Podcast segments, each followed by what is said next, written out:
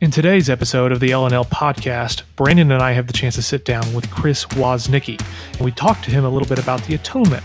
What is the atonement? We ask him, are there competing theories of the atonement? How do these fit together? Uh, are there costs or benefits to each theory? Do Baptists have a particular vision or version of the atonement? And much more. And don't forget, next week's episode has more bonus content on the atonement that we couldn't even squeeze into this one episode. So I definitely encourage you to check out this week and next week. All right, well, I'd like to welcome everyone once again to another episode of the London Lyceum, where we hope to encourage deep and clear thinking. I am your host, Jordan Steffaniak, and I'm alongside my co host, Brandon Askew. And we are thrilled to have with us today Chris Woznicki. Uh, we're very excited to learn from him on the topic of atonement. And before we go get started, though, we do want to know a little bit about you, Chris. Uh, why don't you introduce yourself to us for those who may not know you, who may not be familiar with you, uh, at least from your Twitter platform or your Instagram or anything? Um, who are you? What what makes you interesting? What uh, just tell us a little bit about yourself. Um, yeah, a little bit about myself. So I am about to have my second child. Um, literally almost any minute now. It could be any minute. um, it's supposed to be. It's supposed to be at the end of the month, but um, it could be any minute. So we're hoping it, baby will stay until the end of the month when baby's supposed to show up. Um, and yeah, I guess something interesting. It's going to be a surprise as to whether it's a boy or a girl. We did that for our first. Also, we didn't. We waited to find out um, until the baby was born to find out if it was a boy or a girl. So oh, we'll be surprised uh, again. So that's um, that's pretty cool. Yeah. Otherwise, um, I'm a PhD student at Fuller Seminary, studying under Oliver Crisp, um, working on T.F. Torrance's theological anthropology, and I'm approaching it kind of from the angle of atonement, trying to see um, what his doctrine of atonement leads us to believe about uh, theological anthropology, also what his Christology leads us to believe about that. Um, but besides my studies, I also teach at a school called Eternity Bible College, which is in Simi Valley, California. Um, and I also am starting to teach. So I'll have a few adjunct classes at Fuller coming up next spring. And so that, that's terrific. And if anybody's out there listening who wants to hire somebody, you should definitely hire him in the future. yeah, right. so yeah, I'm in the midst of thinking about that right now. So I'm curious, just you know, this is randomly off the wall, but do you have any favorite music? I like all kinds of things. Um, I know that's kind of a whatever kind of answer, but uh, I honestly like all kinds of things. But growing up, I mainly listened uh, either to hip hop, so like I'm I'm in LA, so uh, West Coast gangster rap uh, okay. was my thing all the way up through like senior year, uh, and then I got really into Christian like metalcore and hardcore bands. Yeah, that's and now I kind about. of now I kind of move between both kinds of genres depending on on the day.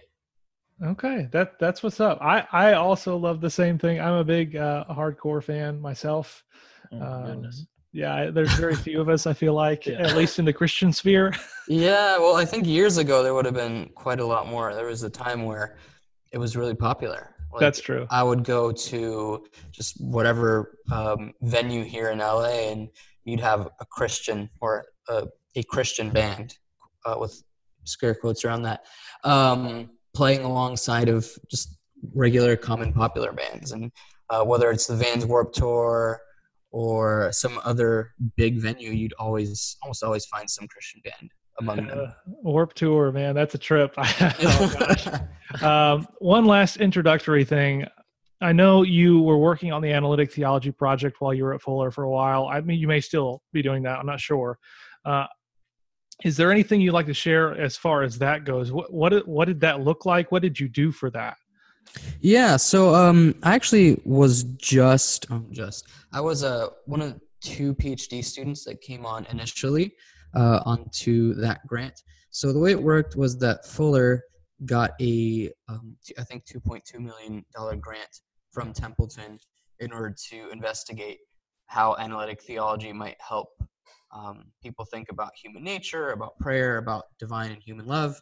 So, with those funds, what happened was that uh, Fuller decided to pay for two PhD students uh, to come and study. So, um, they would have four years of their studies covered, um, at, along with a living stipend, plus two postdocs that would be there the full three years, and then one extra postdoc that would be there for two of those three years. So those postdocs are uh, Jordan Wessling, um, who's over at the Creation Project right now at TEDS, uh, James Arcadi, who's a professor at TEDS, and JT Turner, who teaches at Anderson University. So those were the three postdocs. That's good stuff. Um, and then we also brought in weekly speakers um, during the winter and, and, spring quarter from theologians, philosophers, uh, biblical studies, um, all kinds of areas to think about those three themes. Cool, cool. Thanks for that, Chris. So we want to just just kind of dive into uh, the topic of the atonement. I know you mentioned your study in Torrance, and I think you said um, specifically uh, his view of the atonement. So uh, a couple of just introductory questions. Can you just define for us the word atonement, and then just give us a few uh, of the different theories of, of, atonement? You don't have to go into um, too much detail, but just enough for the listeners to kind of um, get their their footing and understand what exactly it is we're talking about.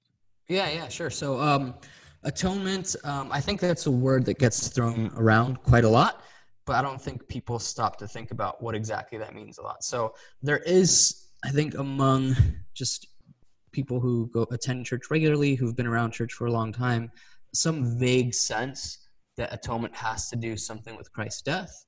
Um, and if you find yourself in one of the traditions that trace their way back all the way to the Reformation, you probably have some notion that this death somehow changes our status. Uh, Christ's death somehow changes our status before God. And I think that's um, right in a lot of ways, but I think that's a little bit narrow, and I'd want to expand that a little bit. So, um, atonement, very broadly, right? I think it's captured by a verse like 1 Timothy 1.15, which says, Christ Jesus came into the world to save sinners. Um, so I think that's sort of the core of what atonement is. And when we think about atonement, we need to be thinking about what it means for Jesus Christ to come into the world and save sinners and how he does that. So when we think about it historically, uh, the specific word atonement in English, um, it, it, it literally means at-one-ment, right? So it's about how God makes us one with himself, how he reconciles us to himself through Christ's life, death, resurrection, and I would argue ascension in some way as well. Cool. So that's yeah, that's that, that's how I would start thinking about. Atonement. Yeah, that's that's very helpful. So, can you give us a few different uh, the different competing theories of atonement that are out there, um, maybe from church history or some of the ones that are um, still popular today? Yeah, so um, I think the first thing I'd want to mention before I jump into that uh, is that there's no um, so unlike the Trinity, unlike Christology, uh, who that have those doctrines have ecumenical forms, right? So Trinity is the Nicene Constantinopolitan Creed, um, Christology, the Council of Chalcedon.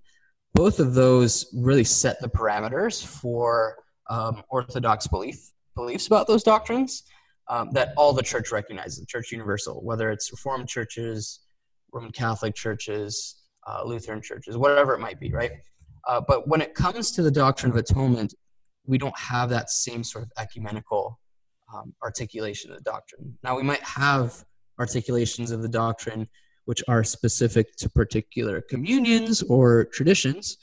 Um, but when we're thinking about atonement, there isn't one single agreed upon authoritative document laying out the doctrine. So, having said that, um, there are numerous theories. I recently saw somebody, uh, he's a professor, Brad East. He posted on Twitter uh, a typology of various atonements, so four different types. But within those types, there were different versions, and he came up with a total of 30 different uh, theories of atonement. Now, obviously, I'm not going to cover all 30 because that would take um, several days to probably do that. Um, but if I were to give about five, um, I would I would give these as these five as the ones that people should generally be aware of. So the first one I would say are great exchange views. Uh, and by that I mean views in which Christ's life, death, and resurrection become ours because of our union with Him. Um, now, that might not sound like a doctrine of atonement. That might sound as something that's tacked on to a different doctrine of atonement. Uh, but there are standalone versions of that sort of great exchange view. The second kind of view I would lay out would be satisfaction views. Basically, under satisfaction views, um, the idea is that sin robs God of the honor that we owe him. And in light of this, God has several options, right? Either God could punish us or he could have that honor restored. Now, Christ comes in the picture because he's the God man and he can render God his due. And he also accrues merit so that that merit can be given over to us. So that's very broadly a satisfaction kind of view. So we have great exchange views, satisfaction views. We also have moral example views. And on these views, God pretty much just forgives us. And then Christ's death sets either an example for us to follow shows us the depth of God's love or initiates some change in us in our behavior. So the idea is just forgiveness, and then his death does something subjectively uh, within us. Another interesting one um, that I think people should be aware of is governmental views. And basically, the idea is that if God is going to maintain his rectoral justice, then he has to punish sin. So he punishes Christ as a way to maintain his justice, showing that he takes seriously. And finally, the one that uh, I think is gaining a lot of traction nowadays is the kaleidoscopic view. Uh, sometimes I like to call it the Mysterian view. And this is the kind of book, uh, the kind of theory that was um, put forth by Joel Green and Mark Baker several years ago. And basically, the idea is that the different doctrines of atonement are all metaphors or images for one thing that is atonement. However, we can't actually nail down what that thing is, so we're limited to using metaphors uh, and imagery to describe this sort of ineffable act of God that saves us. Awesome. That's a really good. A lot. yeah, I mean, that's I'm a sorry lot. Sorry about that. No, I, I think it's not just a lot, but I think it's a really helpful, I guess, uh, taxonomy of the Yeah, that was a views. clear explanation. uh, Sure. summarizing it into those five. I think that's very, very helpful. So, as we think about these five separate views, they may not be separate in some ways, they may bleed into each other.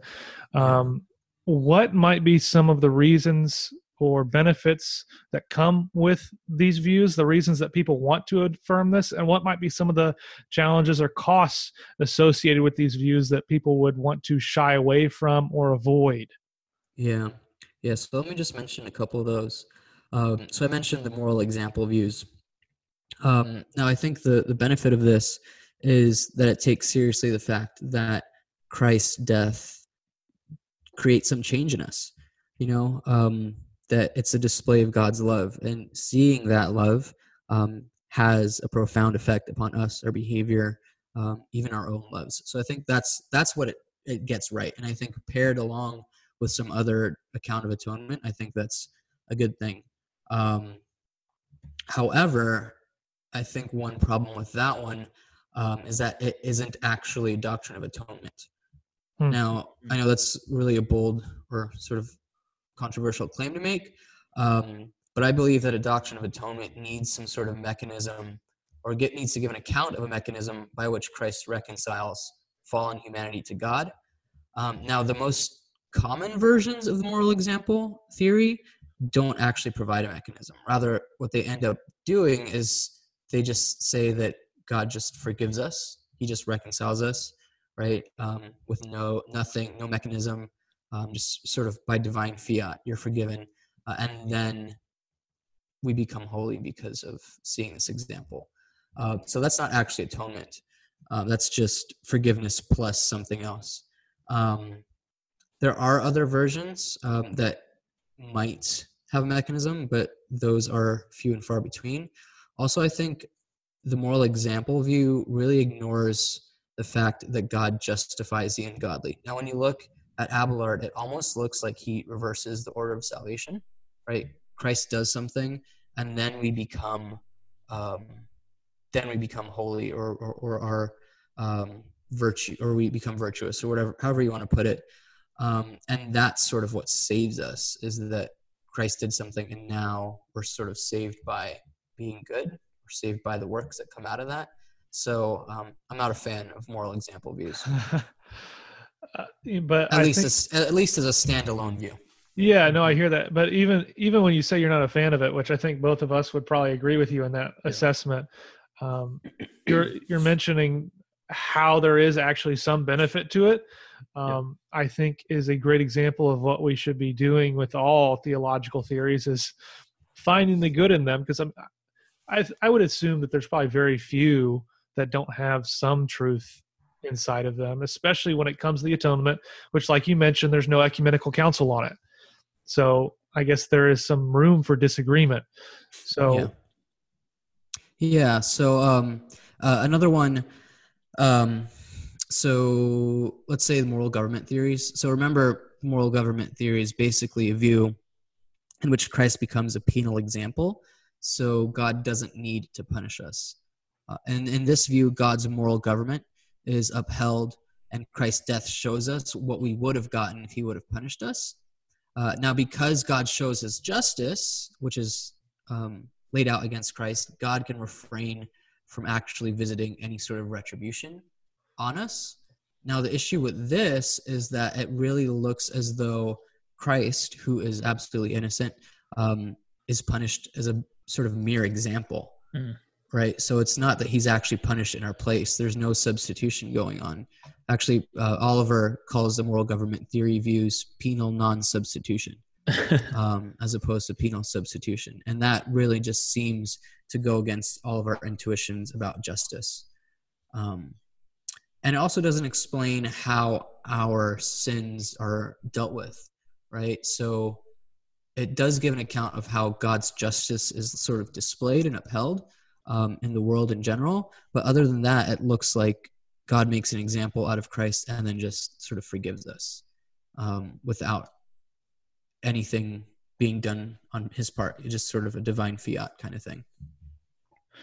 Yeah. So you you mentioned um, penal substitution. So um, it seems like, especially amongst uh, analytic theologians, at least what I've I've read that that that penal substitutionary atonement's kind of fallen on hard times, and it's not uh, the most popular views. Yeah, Brandon doesn't like Eleonore Stump's view of the atonement, is what he's saying. so, I mean, can you just help us understand why do you think that that is? Um, why that view's become pretty unpopular? Yeah. So, um, yeah, as you rightly mentioned, there's been a number of critiques over the last couple decades, and I would lump these critiques into two different categories. Uh, the first are what I've called subjective critiques. Basically, these are critiques of the doctrine saying that we should not adopt, adopt penal substitution because of the bad consequences that fall out of this view. Um, now, these subjective critiques don't necessarily critique the view itself, rather, fo- they focus on what happens to the person who adopts such a view. Um, so, the most prevalent example of subjective critiques home in on violence. So, for example, the feminist theologian uh, Rita Nakashima Brock, she's argued that PSA or penal substitution teaches innocent that an innocent person suffers quietly. Therefore, sort of the fallout of that view is that women are taught that they should be like Jesus and take their suffering quietly as well. So, like if a woman, uh, so if a wife is abused or a woman is sexually assaulted, then they should act like Jesus and take the abuse in silence uh, and, and take it willingly. Um, so that's that's a sort of um, sort of paradigm example of these subjective critiques. Not that the doctrine itself is wrong, but that if you seriously believe the doctrine, then uh, it leads to some uh, untoward uh, beliefs or actions. Um, now, I think these kinds of objections need to be addressed in a very pastorally sensitive way, uh, because there are definitely people who um, who do read uh, scripture that way and um, who have had experiences like that. So when we articulate penal substitution, if that's the view that we hold to, then we should um, be aware of, of the way potential ways that people might misunderstand or spin uh, the doctrine. Um, so that's that's one of the reasons why I think penal substitution has fallen on hard times is because of these sort of subjective critiques. Um, on the other hand, you also have objective critiques, and these are critiques of elements of the doctrine itself. So Pete, uh, Fleming Rutledge, in her recent book on uh, the atonement, I think it's called Crucifixion. I think that's the title. She lists 14 objections to penal substitution, and 11 of those. Now she she finds most of these are not convincing. Some of them are more convincing than others, but not all of them are convincing. Uh, but out of those 14 that she lists, 11 are objective. Uh, and she admits that, yeah, some of these just critiques just fall flat once you sufficiently nuance penal substitution. But I think one of the most significant critiques that has been leveled against the doctrine, and one that um, I think has worried me the most, although I've tried to deal with it in various ways, um, is that the view itself is incoherent. So I think the incoherence objection is one of the most significant critiques recently laid out against penal substitution. Can you talk to me about what that is? If yeah. you know, if, if, I'm not familiar with the incoherent objection, what is that? Yeah. So uh, briefly, the objection goes like this: um, There are a number of necessary conditions for an act to count as a punishment. So that's the first premise. There are necessary conditions for an act to count as a punishment. The second premise is that penal substitution is conceptually impossible given some of these necessary conditions. Therefore, it's incoherent to speak of Christ as a penal substitute. Now, obviously, we, we need to know what those necessary conditions are. Uh, and there's four of them, and these are pretty widely found uh, among any sort of um, punishment literature uh, and philosophy. So there's a whole set of literature about what punishment is, what constitutes punishment, when a person can be punished, all that sort of stuff. So the four most common ones that are brought up um, are these: is that punishment is hard treatment. So that's the first one. Punishment is hard treatment. The second one is that punishment is imposed by an authority who may legitimately impose hard treatment. The third condition is that punishment is for a failure. Uh, that is, somebody subjected to punishment if they fail to conform to some standard. And finally, the fourth one is that punishment expresses condemnation of the wrongdoer. So you need those four uh, conditions in order for something to legitimately be called punishment. So now, of, of, those, oh, sorry. I mean, I was thinking of those four, which one is it that people do say is a problem? yeah, not- so people say number four is a problem. Uh, that punishment expresses condemnation of the wrongdoer, and sometimes this is called uh, the expressive function of punishment. Uh, now, the idea is that because Christ has done nothing wrong, God can't actually express condemnation or disapproval against Christ. So, penal substitution doesn't meet all four conditions Therefore, the idea of penal substitution is conceptually incoherent. Not just penal substitution is a theological concept, but just as um, just as a concept in general. So, is there another um, maybe hidden uh, objection in there that punishment is non-transferable? Because I mean, it seemed to me that the the view yeah. that we're, we're putting forward is not that Christ is being condemned for something that he's done, but for what we've done and failed to do. Does that make sense? Yeah. So um, I think the premise for that the expressive function of punishment um, might be the thing that underlies the non-transferability of punishment idea. Okay. So um, yeah, we can't transfer punishment because of the expressive condition, and if we take the expressive condition to be true, um, some would argue, then by definition, you it couldn't be transferred because you couldn't condemn the person who didn't actually do anything right so you might uh, visit the consequences upon somebody else but that's not actually punishment mm-hmm. Okay. Because you're not actually expressing condemnation of that other person. That's helpful. So and i've got so many things i want to ask you. You're so smart. Um, and you're good at clarifying all these things. Why, why don't you tell me a little bit about are there any atonement theories that might be particularly confessional in nature because uh, i know they're not creed there's no creed that's specifically speaking to atonement but do are there confessions that specifically kind of outline this? And and following up that are there any baptist particularly unique theories of atonement that would i guess be lumped into that? Baptists uniquely believe this. Yeah. Uh, yeah yeah that's a that's a good question. So um I'll I'll just focus on the Baptist uh, part of things. So I think uh, I should have mentioned this before. I think there are two legitimate versions of what penal substitution is. Um, the first one, let's just call it penal substitution, right? Just simpliciter, just penal substitution. Uh, and this is the idea um, that sinners deserve to be punished for sin. Christ undertakes the punishment for sin that sinners deserved. Because of this, sinners do not need to undertake the punishment themselves because God's justice is satisfied in Christ's death. Right. So that's that's a really common view um, among most sort of reformed confessional sort uh, documents. Uh, you'll find something like that. Uh, now that's not universally the case. Uh, there's room for nuance uh, within that, but something like that seems to be what most sort of reformed confessions tend to hold to. There's another version of the doctrine that also has some historical merit. Um, now, this version is not necessarily what is explicitly stated in um, some of these um, confessions, but it's consistent with them. And, and the view is this uh, it's that sinners deserve to be punished for their sin.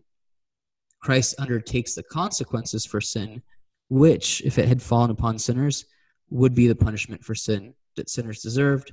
Because of this, God's justice satisfied. All right, so the difference between those is that uh, on the first account, penal substitution, just simpliciter, Christ is actually punished. On the second account, uh, Christ undertakes the consequences, which, if it had fallen upon sinners, that would be a punishment. But it's the same consequences. Um, now, I've called this one um, uh, the penal consequence view. Now, most Baptist confessional documents, um, some of the most important ones that we can think about historically, require something like version one, which is penal substitution simpliciter.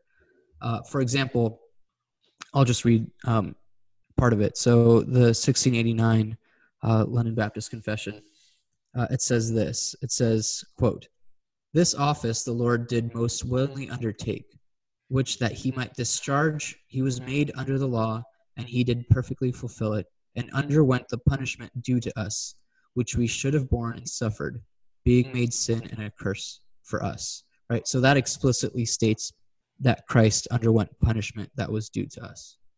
Uh, most more recently, in 2017, um, the SBC passed the necessity of penal substitution resolution, and that one explicitly states that the denial of penal substitutionary atonement um, is basically out of bounds. Like if you are um, going to uh, affirm the the BFM, um, then you have to affirm penal substitution, right? There's there's no denying it. Now, that's not saying that you can't add other elements to it, something like Christus Victor or uh, moral government, but like at its core, you need penal substitution. Um, however, and I think this is what's interesting, uh, I think that the 2000 uh, faith and message is actually pretty broad about atonement right? So the 2017 really like tightens it, but the 2000, so the 2017 resolution tightens it, but the two, I'm getting that backwards. The 2017 resolution tightens it, but the actual 2001 was pretty broad. Now the 2001 says, and I quote, Jesus perfectly revealed and did the will of God, taking upon himself human nature with its demands and necessities, and identifying himself completely with mankind, yet without sin he honored the divine law by his personal obedience, and in his substitutionary death on the cross, he made provision for the redemption of men from sin. So, in practice, if you affirm um, the 2000 version without the resolution, as long as you affirm that divine justice is satisfied by his obedience and death and that it's substitutionary in some sense, then you're pretty much in line with the 2000 version. I just I find that kind of interesting. Yeah, that's super interesting. Yeah, and I well, I have several questions that I'd like to ask. But, yeah, um, and then you actually go back to the 1963 one, which some Baptist schools like um, Baylor, I believe Baylor still uses this. Um, it only says that quote He honored the divine law by his personal obedience, and in his death on the cross, he made provision for the redemption of men from sin. So that's even more broad. Like that's consistent with moral government, satisfaction, Christus Victor, sacrifice accounts, Eleonore's Stump's uh, recent Marian account. It's just consistent with a lot of things. So you, you kind of um, you hinted at this a moment ago, but um, the idea of taking multiple theories together, and you kind of said that um, this new addendum or whatever it is to the Baptist Faith and Message um, basically said that you had to affirm penal substitution and that you could have that at the core and then you could maybe add on some of these other um, theories, Christus Victor, for example. So, can you talk a little bit more about what maybe practically it looks like to put down on paper or to articulate a view of the atonement that that takes these and, and kind of makes them into one. Does that make sense? Yeah. So, um, in some sense, okay. So I mentioned the kaleidoscope view, which I actually call. I said it was the kaleidoscope or the Mysterian view. Now, the way Joel Green actually frames it, I think it's more along the lines of, um, yeah, a, a sort of a mystery, right? Like we can look at what happens on the cross and describe it in all sorts of different metaphors and images. Um, but at the end of the day we can't like actually state what happens in the same way that we can't state sort of the mystery of the trinity right? Or how um, christ is fully man fully god right? Those remain mysteries. Um, we are we articulate them but um, yeah we don't sort of fully uh, comprehend them. And they would say that the same thing happens for penal substitution. Now, other people, um, not Joel Green and Baker, who I think hold that sort of mystery kind of view, um, they try to do what are sometimes called mashup views, where you take parts of one theory of atonement and mash it up with another and bring in parts of another and bring it into that. Um, and you sort of end up with these kind of Frankenstein kind of views where it's like all different kinds of parts. And at the end of the day, you don't actually know if they all fit together really well or if they work, but it looks sort of nice, um, at least on paper. And then you actually start to examine it and you realize that not all of these theories are actually compatible, right? So the most obvious one um, is satisfaction in penal substitution, right? So under satisfaction, uh, there's actually no punishment going on, right? God has the option. He can either punish or he can um, acquire satisfaction for our actions, right? Um, so it's one or the other. There's not both. So you, in principle, you can't have a sort of kaleidoscope view or mashup view in which you have penal substitution and satisfaction. Now you might be able to have something like penal substitution plus Christus Victor or penal substitution plus union or penal substitution plus the great exchange kind of view. Um, but you really have to sort of lay these out and almost define what you mean by them in order to see if there's any inconsistency between different views. Yeah, that's really interesting, especially considering how many people might be inclined to a satisfaction type view. Um, and to think, you know, the Baptist Faith and Message just tightened it to you have to affirm penal substitution. Yeah, the language is is pretty strong, right? So um, uh, it specifically says the denial of penal substitutionary atonement constitutes false teaching that leads the flock astray and leaves the world without a message of a sin cleansing savior. Mm. Yeah, that's pretty strong. yeah, yeah so, I think it gets much stronger than that. yeah, so don't you can't deny it. you can add other things and um, sort of beef it up, but you yeah. you can't leave it out. Right. I don't think it. If I understand, if I read it correctly, it doesn't even need to necessarily be the central thing. It just needs to be part of it. Mm, right. Think. Well, man, we've had a great time discussing atonement. I've got like 10 other follow up questions that have come to my mind that I want to ask, but uh, we've kind of run out of time here.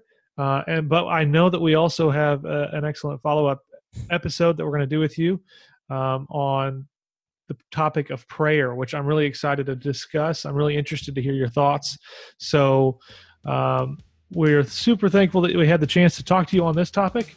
Um, and for what it's worth to our listeners, you've been listening to the only confessional and analytic Baptist podcast on the planet, as far as I know.